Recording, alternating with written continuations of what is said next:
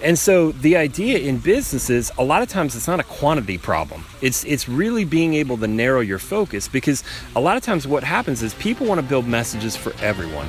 And when you build a message for everyone, you're building a message for no one. It's time for today's episode of the College Recruiting Weekly podcast with your host, avid coupon clipper and America's college recruiting guru, Dan Tudor. Hey, Coach, how are you doing? Great to have you on another edition of College Recruiting Weekly. We're glad you could join us. Glad you're listening to the podcast. And hopefully, you are subscribed and you're telling your friends to subscribe because that's what's going to make this uh, better and better as time goes on. Uh, the, the topic we're talking about today is something that we talk about with coaches almost every time we're in front of them and that is the importance of storytelling. Storytelling is the essential component of recruiting because the recruit is buying into your story or they're not buying into your story and they're buying into the story of one of your competitors. But how do you tell a great story if you may be feeling like you've never been trained to tell a story? Well, today we're going to lean on an expert, not only uh, an, an expert in storytelling, but also an expert in, in at a very high level telling businesses how to communicate their brand and the why of, of why someone should buy from them. And he does this all over the world. He was a speaker at this past year's National Collegiate Recruiting Conference, which we hosted at Duke University in June of 2017. His name is Joe Collins. He travels the world working for businesses giving them the insights on what they need to do to tell a story. And even before that, how do they build a story based on what they're all about as a business? Uh, I am lucky enough to know Joe. He lives uh, nearby uh, here in North Carolina and uh, sat down with him and just talked for just under an hour about this craft that he has become an, ex- an expert at, which is storytelling. And I wanted to, to share that with you because it is so interesting. And here, as we start another recruiting year, I think it's going to be so valuable for you as a coach to look at this and listen to what he says and possibly use bits and pieces or all of it to construct a better story and to get better recruiting results because that's what we're all about here as we uh, make every effort to help you in your career become better recruiters, which is going to lead to become better coaches. So the first thing that we we talked about with with Joe Collins was the the preparation for telling a great story. And we kind of divided this up into three segments. Pre-story, telling the story, and then what do you do after the story? So that's going to be what you're going to hear today. Like I just mentioned, we have uh, we were starting it by asking him what it is that is the, the, the center core of a great story and how do you develop it? That's how we started the conversation. So I think the the biggest thing that I've learned in my career is this that you know, I used to be a terrible speaker because what I would focus on is what I want to say. And what I realized is it's not about what you want to say, it's about what the audience needs to hear. Mm-hmm. And so I think regardless of anything, that needs to be the core tenet of any type of story is it's really about what the audience needs to hear. Not necessarily what they want to hear, but what they need to hear. And so with that in mind, I think the key to storytelling is you know starting with the audience first and really understanding the audience. Just to give you an example, it was probably maybe a, a year ago, I was speaking to a pretty young audience, a bunch of millennials, and I was using the example of Indiana Jones. And probably 75% of the audience had no idea who that was. And I almost cried because I was like, oh, how do you not know this? But it just showed that I didn't think about who my audience was. And I was using a reference that they didn't know. And so that's just that beyond anything, like that's really the first kind of thing. So, I mean, I hear a lot of coaches and even admissions personnel at colleges, they'll talk and say, well, you know, it's, what do you mean it's what they want to hear or, or need to, uh, uh, need to hear? I know what they need. I, I, as the adult, I, as the expert in at this college or in this field in you know, coaching or admissions, I know what's the smart, what the smart way to do it. But you're saying that you have to have to suspend that thought so how do you do that? How do you put how do you suspend that thought and and see it from that other person's view? Yeah, so when we when I work with businesses to build stories, basically we spend the first part of the day talking about who the audience is and really establishing like here's here's who we're talking to. And then for the next few hours all we do is try to delve into their world because i think so pe- so often people get wrapped up in their world to say here's what we do here's why our stuff's great etc but it's about getting into that audience. And i think you know for coaches it's got to be hard because as you're older trying to get into the mind of you know a teenager that's that's a challenge. But i mean that's really what you need to be able to do is think about their world how they communicate what's going on in their minds. Because you know one of the things we learn in brain science is that um, in the human mind our kind of frontal cortex is not fully developed till 25 years old mm. so i mean as an adult you think rationally and logical but as teenagers you're still very emotional very, rather than logical so a lot of the way we think is fundamentally different than the way they think and i think that's a key thing to consider okay so so putting ourselves in in their place.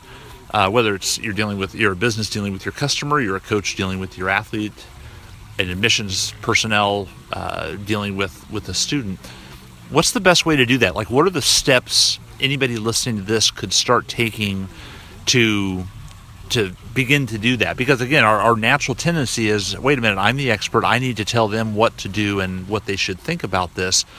So how how do we kind of stop that press pause on that and and take that look uh, at at at your audience. Like, what are the most effective techniques to do that? Yeah.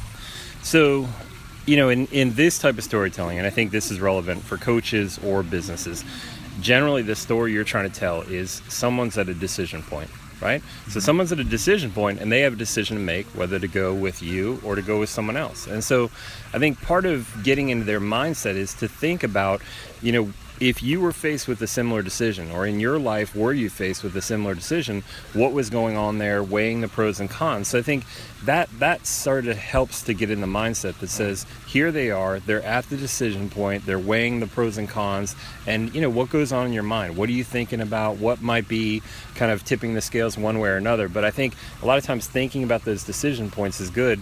And what also gives you the opportunity to do is think about personal stories that you have that say hey i had a similar decision and i either chose poorly or i chose well. Mm. and a lot of times when you talk about when you chose poorly people like to learn from mistakes. And so what I find is when I'm sharing personal stories, a lot of times if you say, "Man, I chose this, and I'm just I'm, I wish I hadn't," because you know here's where that led to, because then that's almost like a moral to the story, and that's that's a great way to be persuasive in a subtle way. Okay, so so that might be a not a, an interesting way to balance creating your story is if you were that adult in that you know coaching or admissions role and you felt like I really know the best way to do this. I don't want these kids to make the same mistake that I want to make. Exactly. You tell them that story or of you, like mm-hmm. sort of you know, with the moral to the story, and uh, and that can get them to maybe take take a look at that.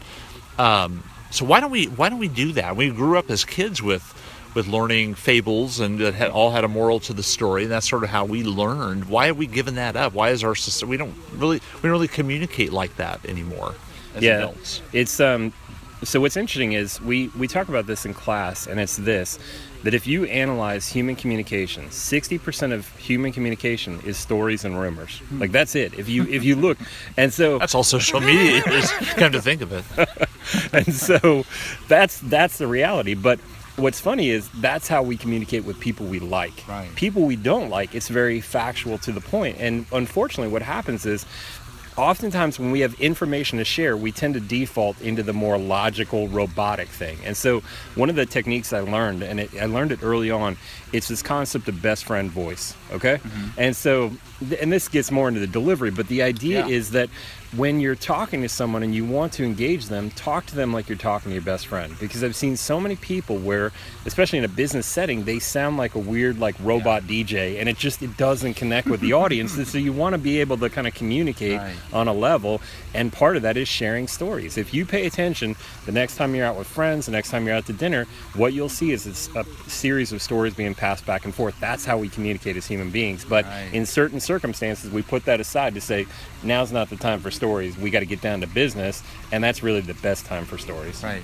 And you know, you bring up a couple good things in that, but the one I'll touch on first is the idea that sometimes when we're in a business or a sales setting, we go into this almost fake version of ourselves that we view as well. This is the right way you talk in business, and this is how I have to dress and act. Right. And and coaches will do that with their letters, their emails. They'll they have these master's degrees, and some of them have you know even higher level degrees, and they tend to want to show that off. Or or the attitude from a college is, well, we're a college, we have to show how smart we are.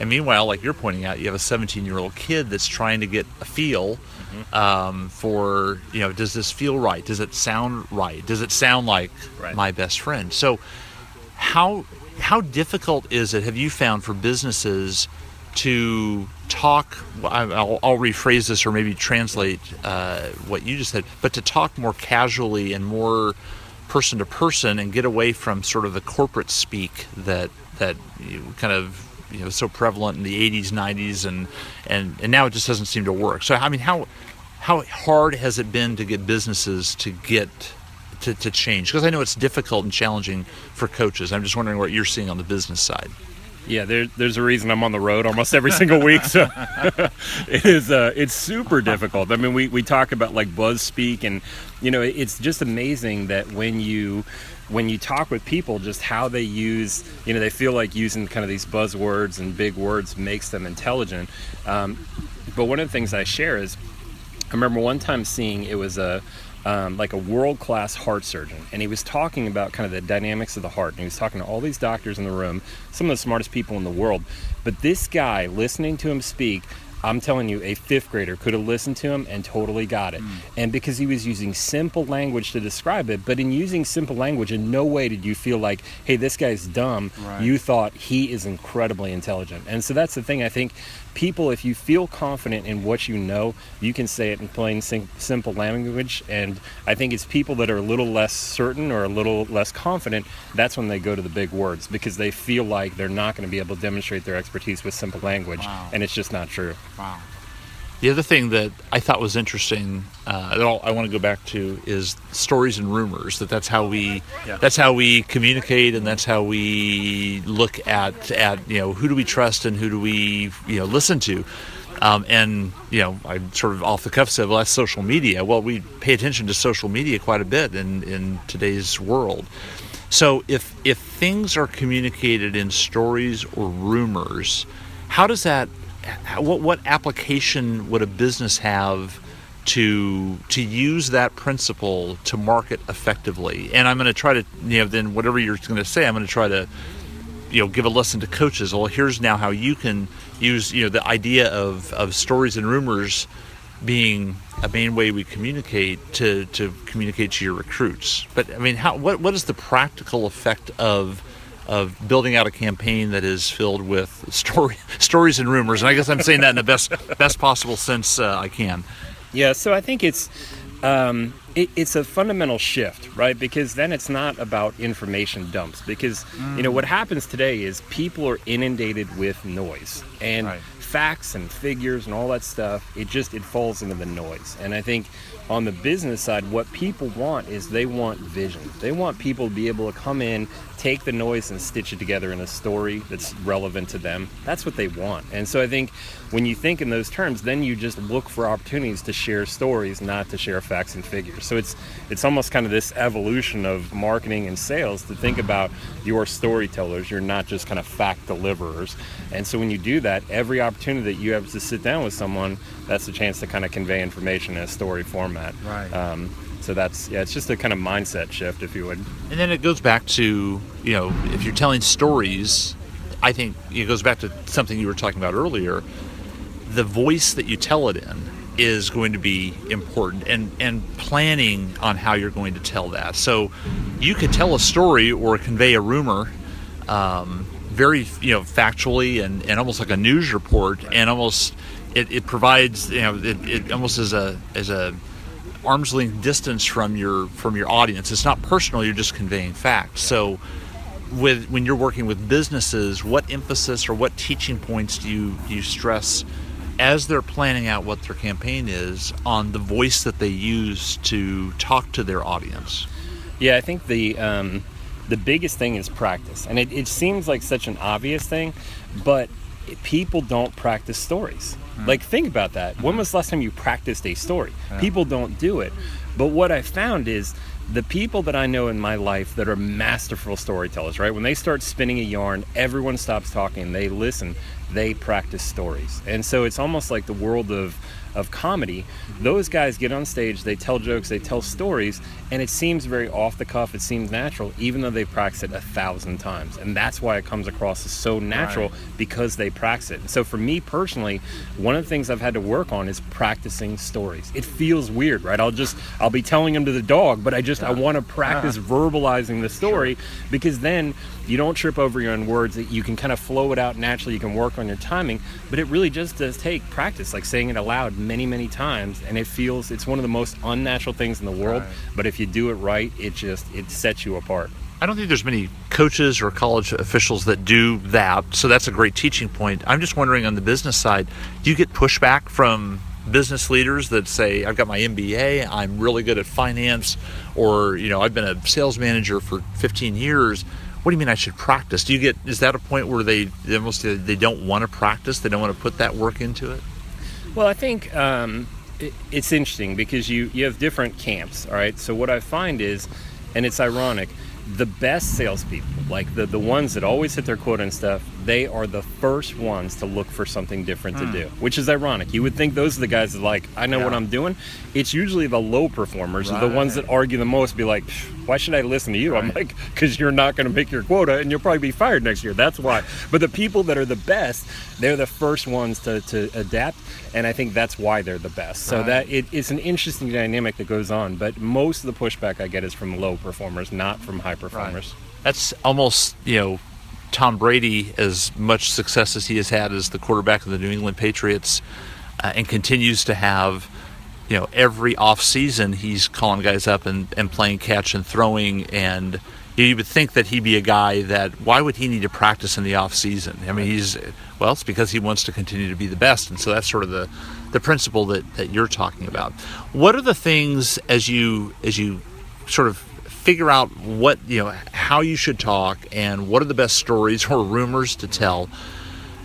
How do you wrap it up? How do you how do you kind of put a plan together if you know certainly if you're a business that's important. But for coaches you get all these ideas. What is the best way to then to then put together a plan to to begin to execute which is the next phase of this that I want to talk about. But as you're in the planning stage what's the what's the best way to kind of put it all together and and make sure you're coming up with the best possible plan Yeah, so I think there's there's two parts of planning. One is you want to plan your story. So, you know, one of the things from a storytelling perspective is you what I like to use is post-it notes. So if you're creating a story, and again, this seems like a weird thing because stories you just feel like you spin a story, but what I do is kind of lay out a story. You have the different parts of it on post-it notes and hanging on the wall because what happens is some if you think about movies and stuff, a lot of compelling movies start in the middle. They don't start at the beginning. And when you have it kind of up on the wall and posted, you can start playing with order. You could say, "Hey, I need more detail here. I need less detail here."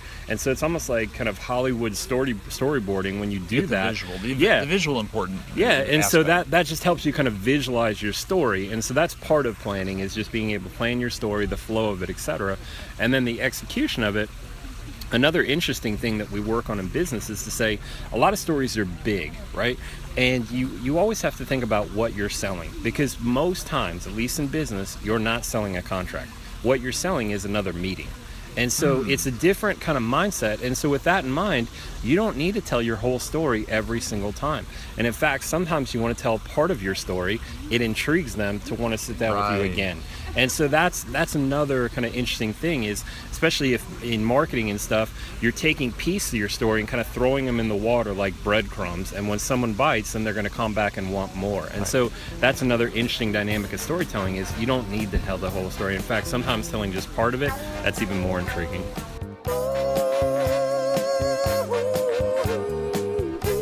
Okay, that was good. We now know how to build the architecture of a great story in the same way that businesses around the world learn to tell their story.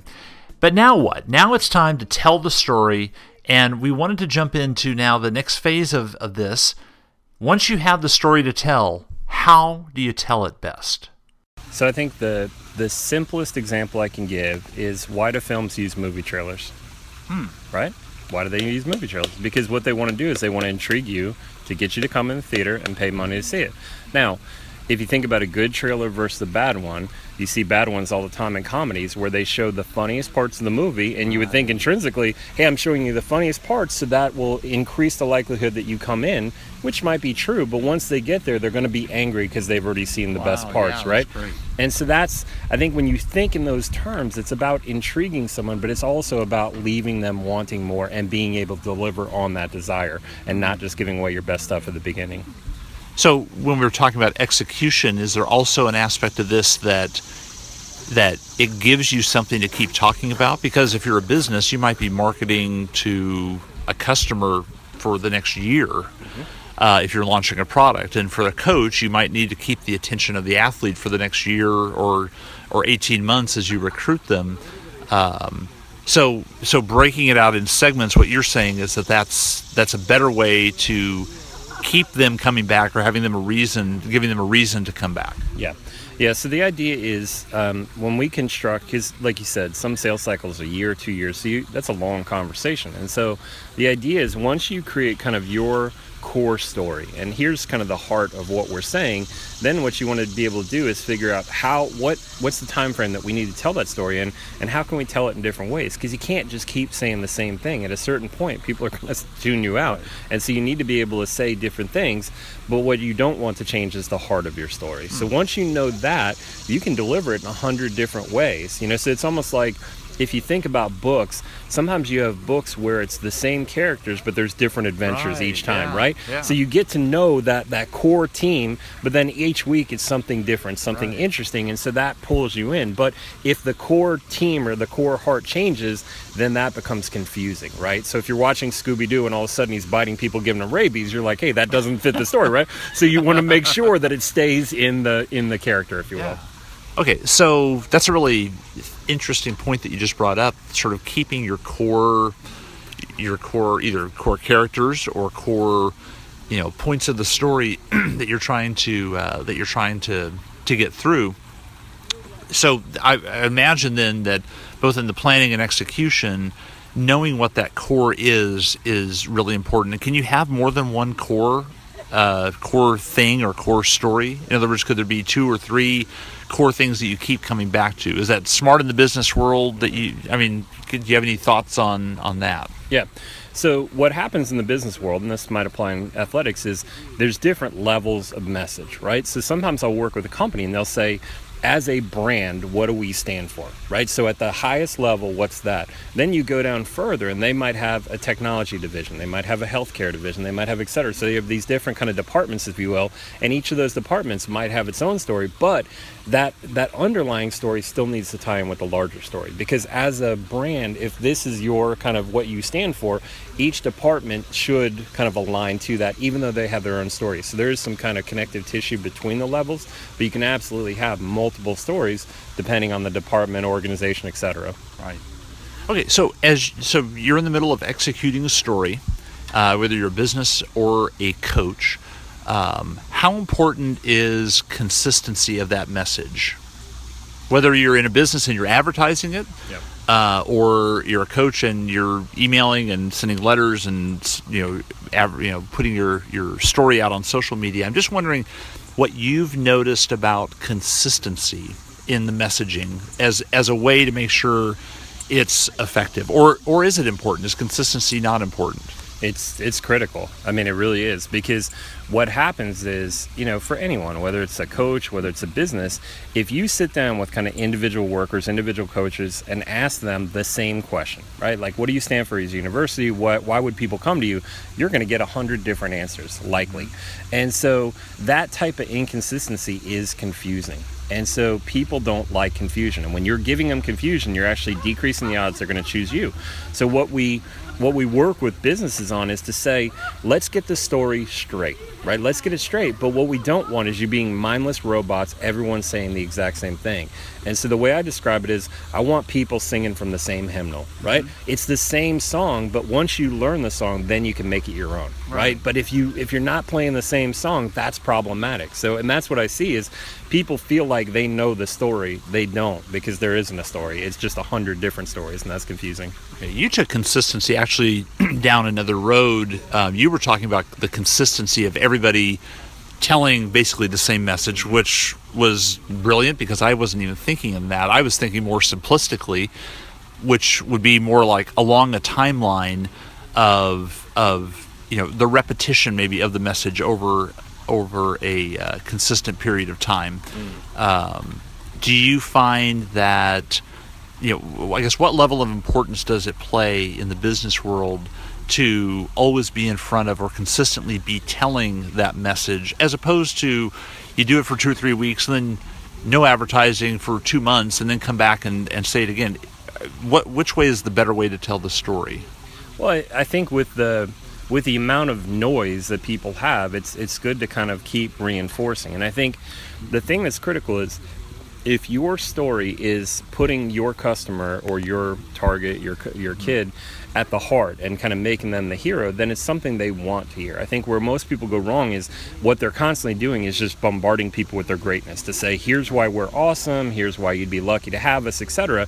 And that type of constant drip campaign will make you want to rip your ears off. But if it's showing you like here's here's value that you can get or here's how your life can be better etc people are much more inclined to hear that rather than just me hearing you brag right. i don't want to hear that right. and no one wants to hear that okay so how do you you're a team that's just come off your your second straight conference championship and i you just got coach of the year and um, four of your or four of your kids went on and were, were accepted to grad schools and you want to brag about that or you want to make that a part of your story because hey as a coach or as an institution we're proud of that but at the core it's one of those facts that you know maybe kids aren't interested as much uh, in as some of the other aspects of the program because well that was somebody else. That's not me.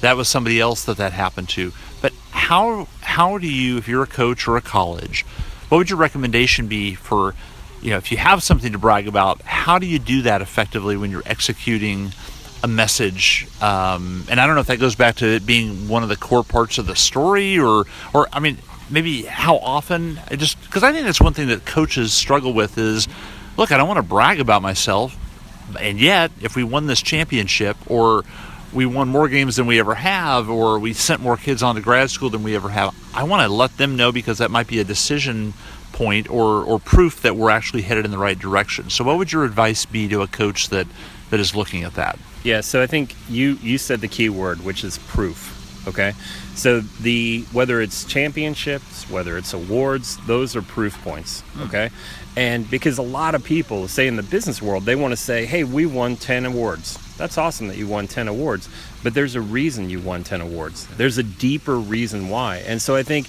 you know, to me, people lead with the proof too early, and what they miss out is the story. So, for instance, if you're a college coach and you've won three years in a row, whatever it is, there's danger in that because if I go to you as a student and I say, hey, we've won every single year, we're the best, I'm thinking to myself, I'm going to be on the bench for three years before right. I touch the yeah, field. So right. that, that could actually drive me away.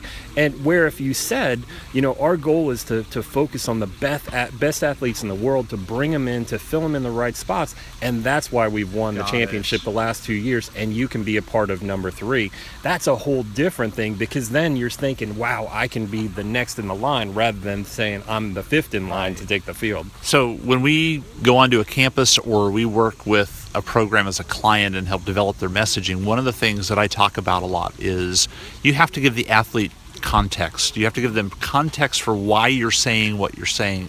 So it sounds like that's sort of what you just talked about was was it's not the fact that you know that business won 10 straight awards it's what led to that, and that's why then you as a customer or a client should care about that. Is that am I getting that right? Yeah, it's you know I think um, in in the world of business, what we call that is differentiation, right? Mm-hmm. So people feel like an award is what makes them different. The award isn't what makes you different. What makes you different is what caused someone to give you an award, right? right? So if you got an award, it's not the award that's different. That was just someone's judgment. It might be that you have the best customer service in the world, or you have this or this. So a lot of times we have to dig past the awards because to me, an award is a beacon showing me there's something deeper there. And when I dig in in deeper, there's going to be something really special down there. That's why you're winning so many awards or championships. There's something down deeper, and that's people need to dig in there. When you get there, that's where you get to kind of the special sauce, if you will. And I think what the point that I hear you making, Joe, is that for the coach that's listening, the thing that they should know is it, it sounds like that's what you've determined people want to hear. That that's what matters to them. It's not necessarily the end result. It's how do I fit into this, or why should I care about you know that award? I mean, is that fair enough? That that's really that's what that's what gets them to respond. Yeah, yeah. People people want to be the hero, right? And so if you make yourself the hero, you make the program the hero, then they just feel like they're not part of it, but people want to feel special. And so if you make it seem like, you know, what's standing between us and championship number three is exactly what you do, and you're the key part to bring us here, they feel like they're necessary, like they're the, the hero of this story that can bring them there, rather than saying, hey, we won two, we probably win three, whether you come or not. So it really doesn't matter. I mean, you know, so you want to make them feel like they're the key cog in this, you know, kind of uh, story. So I, I want to, before we leave the idea of, of executing properly the, the story that you've created uh, here in this sort of phase two of, of creating a great story. Um, I, and this is going to be hard for you to answer. I'm just going to preface that as I ask you this. But but because every staff is different. Sometimes you have a coach or a business, that maybe has one or two people that are in charge of this, and sometimes you have five or six or more people that are a part of a team that's doing this. From an execution standpoint, what have you seen teams do well and teams do poorly when it comes to using everybody that's available to them? I've seen, and the reason I'm asking this is I've seen coaching staffs where nobody wants to lead and it's they have a lot of resources, a lot of hands that could be doing work, but nobody wants to do the work or doesn't feel like, well, that's not my job or I'm not good at that. And then you have really small teams sometimes where maybe because they're forced to, they just have to dive in and get the job done. So, can you give us some sort of like, hey, here's some recommended to dos, or here's some danger point red flag things that you should look out for from just strictly using your personnel and, and actually executing that plan? Yeah, so I, you know, I think back to early in my career, and this was one of the most impactful exercises I ever went through, and it gets to your point about kind of creating engagement, et cetera. Our VP brought us all in the room, and he said, you know, I want you to imagine five years from now, we're on the cover of the Wall Street Journal and we've done blah, blah, blah, blah, blah. Right. So he laid it out and he said, really imagine that. And he said, now we are going to spend the entire day, no laptops, no phones, reverse engineering to say how we got there. Wow. And so we work backwards year after year after year for five years. And part of the focus was every single person in the room had a role in getting us on the front page. And so what it did is it basically created a whole blue mat blue print for five years to say, here's how everyone in this room is involved. And so what it did is not only did it give us kind of ownership of it, it also gave us accountability, it gave us engagement because we all felt like we're all working towards the same thing and we all have a part of that. And it just, it's the only time I've done that in my career and it was just so powerful. Like it really stuck with me. So I feel like for coaches, if you guys are all on the same page and you say two, three years from now, where do we want to be and how are we realistically going to get there? Because if we're not all kind of rowing in the same direction, we're not going to get there. And so I think that starts to create that kind of common organizational vision that people buy in and they want to contribute. But it does take some leader to be able to step up and say, here's what we're going to do. Right. We're all going to get on the same page. And so did, when you were a part of that or when you've seen businesses do that, and that's, that's a fantastic piece of advice because that's basically I describe that when we're creating for our clients the message. We start with the focus group surveys and, and the research and know what got kids at the school, and then we uh, the exact terminology I'll use is we reverse engineer a message from that. You you just outlined the same thing, but going back to sort of the individual roles. So you have the brand new person on staff, you have the experienced you know person on staff. When you take them through that process, or if a coach just listened to that and said, "Hey, that's a great idea, I want to do that," do you find that people will sort of self identify the roles that they should be involved with or what they are good at Uh, and that's what gets them engaged. And because you may have somebody that's not very experienced in social media, well, I'm not to I'm to shy away from social media, but I'm really good at, at communication on the phone, and so that. Hey, I raise my hand. I want to do that.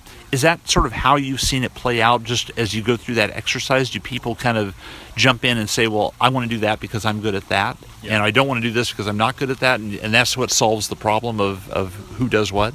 Yeah, so I think in in the case of what I went through, it was a little more kind of you know stay in your lane and just see how you can mm-hmm. help. I think if I was doing it and it was my team, I would make it more flexible. And so I think to your point, different people have different skills. And so if you start to see this person has a real passion for social media, this person is great in front of a room, etc., I want to play to our strengths. And so just like you would do with your team to say, this kid's fast, this kid's strong, whatever it is, you're going to try to use the strength of your team to maximize the results. It's the same thing. But, you know, so you want to start with that vision and then start saying, all right, for each of you guys, how can you start contributing? Like, what can you do to help kind of drive the ball in that direction and, and leave it open, right? So I think if you make it too structured, then you lose some creativity. And it could be some of the things they come up with, you, you need to hire someone new or, you know, have someone do it. But I like to, when I'm brainstorming, just leave it free form and just see what comes comes out, mm-hmm. and then you start having people sign up to say, you know what, in the next six months, I'm going to own this. Like I, I feel passionate about this. I'll take this on, and then just go from there.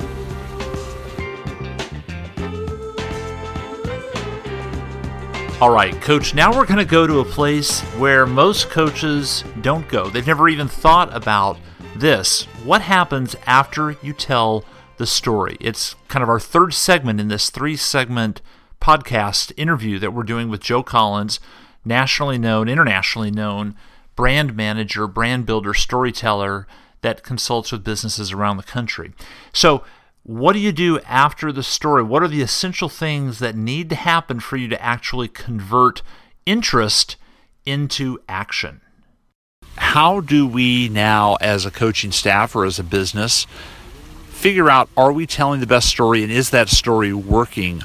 What are some base, basic measurement devices that you've seen be put into play that, that might be applicable for any business or any coaching staff or any department that's looking at, at, at measuring or figuring out are we are we actually getting the results that all this work you know that we hoped all this work would uh, would result in? Like what are the some of the ways that you've seen measurement take place? Yeah so i think the you know before the specific measurement i would say that the big thing that you're looking for is you want to define what does success look like okay? Because for different people it looks differently. Right. so if it's at a brand level success might be i just want to be more top of mind when people think about it.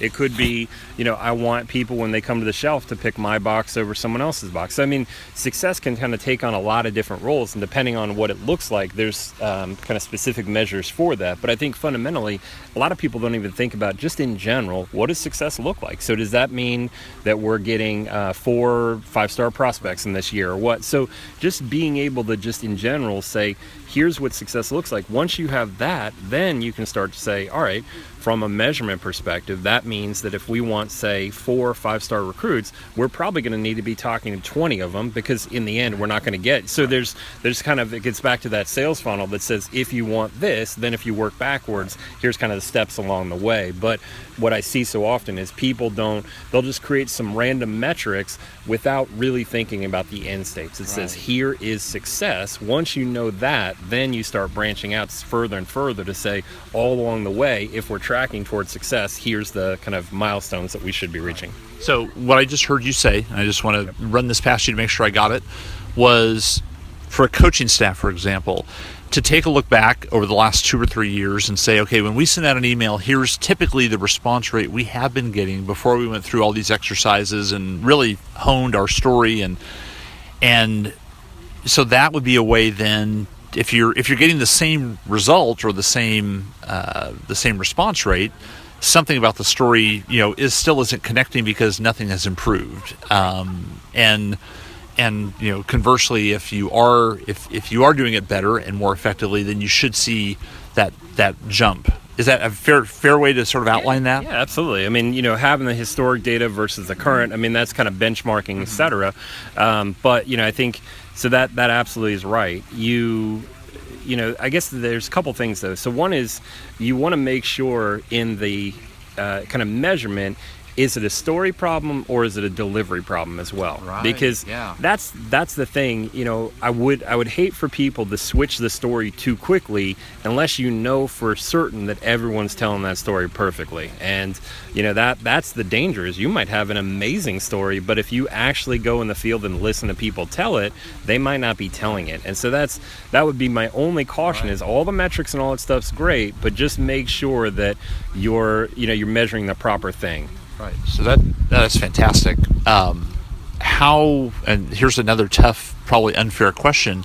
How do you how do you identify whether it's a story problem or a delivery problem? Like what, what would be a couple of simple things that you would advise a business to, to look at and that we could also advise coaches to look at? Yeah, so I think the first thing would be where is success from coming from, right? So, for instance, if I see success coming from two people and not the other eight, then that's probably an operational problem, right? Um, but if I see, you know, 10% across the board um, is slightly better, then maybe the message needs to be tweaked. Maybe the story's better. But if you see pockets of people that are just doing great, but other people aren't, um, then that that to me tells me that there's more of an operational problem. So I think that's what I'm looking for is do I see kind of consistency in the numbers or do I see anomalies? If I see anomalies, generally that's a deeper issue. But if it's consistently underperforming, then that's that's a different story.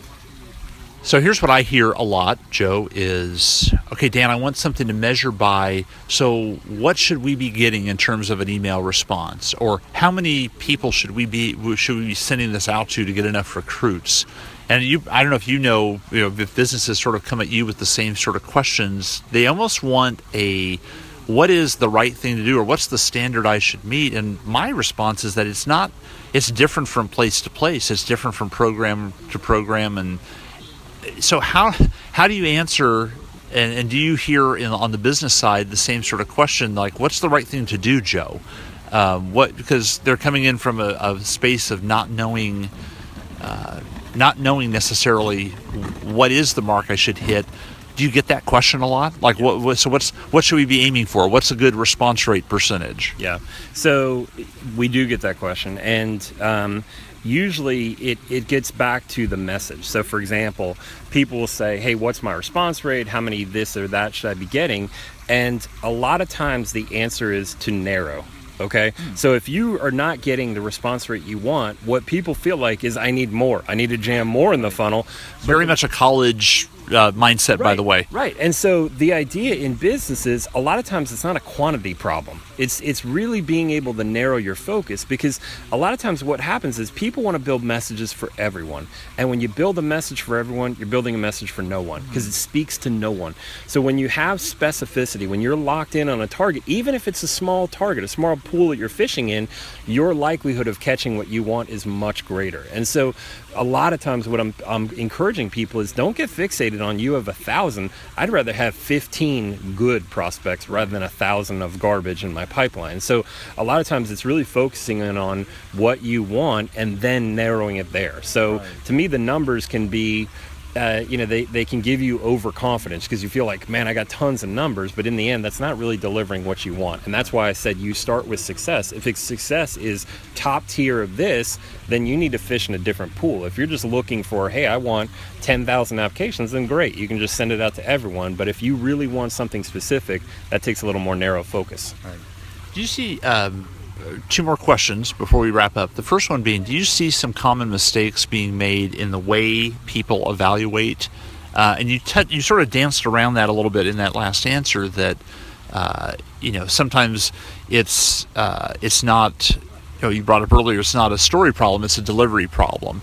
And you know the dangers of of throwing out the story because it's a, a delivery. So when it comes to evaluating how well your team or your program, your coaching staff, your business is executing that um, is, is executing that story, and, and you're doing the evaluation. What are some things that you've seen businesses do wrong that you know that people could learn from in listening to this? Uh, The wrong way to evaluate the effectiveness of a campaign. Yes, I think the the wrong way is just kind of a single checkbox to say you know it, right? So if one time you can just kind of mutter through the message and you can tell the story, I'm like, all right, good.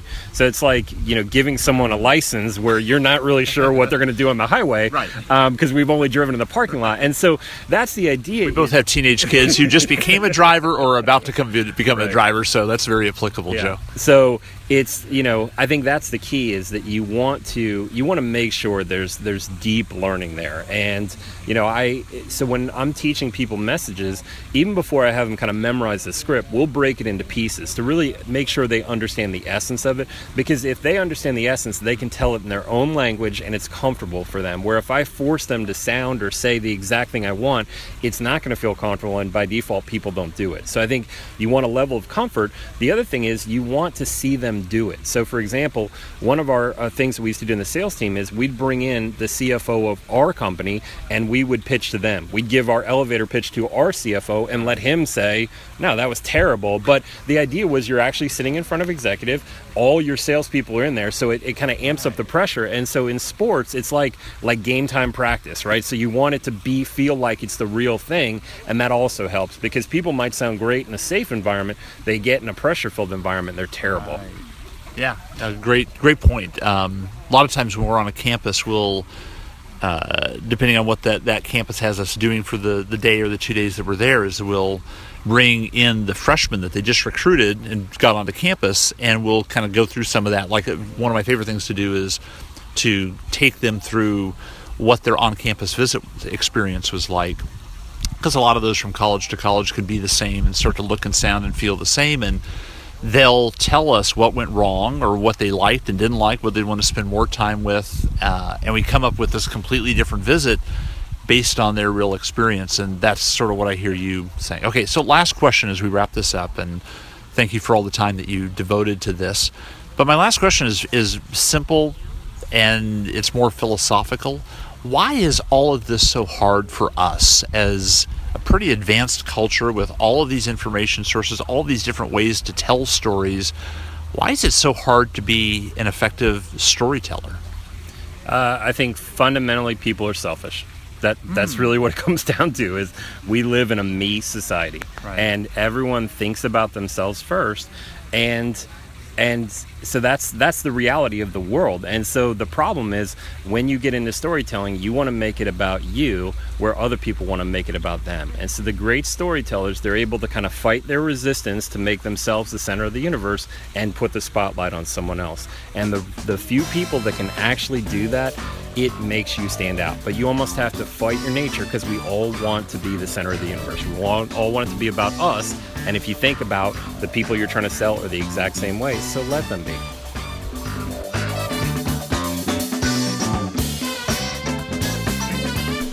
All right, Coach, that is going to wrap it up. We hopefully have given you several tools to use as you want to go in and recreate this story that you're telling your recruits so that it is even more effective this year.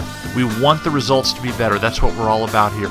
If you need help, if you want somebody to help guide you, myself and our team here at Tudor Collegiate Strategies would love to do that. You can email me. Easy to get a hold of me, dan at dantudor.com. We can explain what we do in our in our work with with programs and coaches as clients and why that makes such an effective difference. And uh, and also on that website, you can go back and look at articles from the last 13 years, research articles, tips. Uh, most of those are completely free to use, and you can also go back and listen to pa- uh, past episodes of the podcast. So we invite you to do all that, become a smarter recruiter, tell better stories, and be more effective at this core part of your job. Coach, thanks for listening to this episode of the College Recruiting Weekly podcast. We're going to be back with more, so keep on listening and tell your friends, and thank you for being a part of it.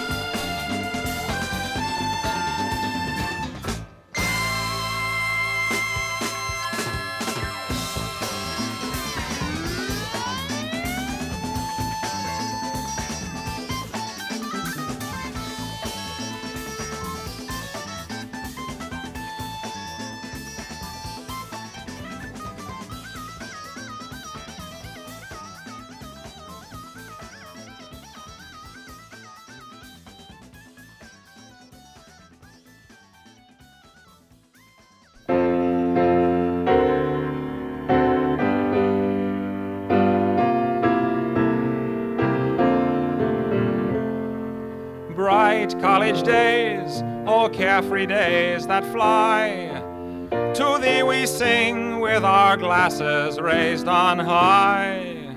Let's drink a toast as each of us recalls ivy covered professors in ivy covered halls. Turn on the spigot, pour the beer and swig it, and gaudeamus igitt a tour. Here's to parties we tossed, to the games that we lost. We shall claim that we won them someday. To the girls, young and sweet, to the spacious back seat of our roommate's beat up Chevrolet. To the beer and Benzedrine, to the way that the dean tried so hard to be pals with us all. To excuses we fibbed, to the papers we cribbed from the genius who lived down the hall. To the tables down at Mory's, wherever that may be. Let us drink a toast to all we love the best. We will sleep through all the lectures and cheat on the exams, and we'll pass and be forgotten with the rest. Oh, soon we'll be out amid the cold world's strife Soon we'll be sliding down the razor blade of life. Ooh. But as we go our sordid separate ways, we shall ne'er forget thee, thou golden college days. Hearts full of youth, hearts full of truth, six parts gin to one part vermouth.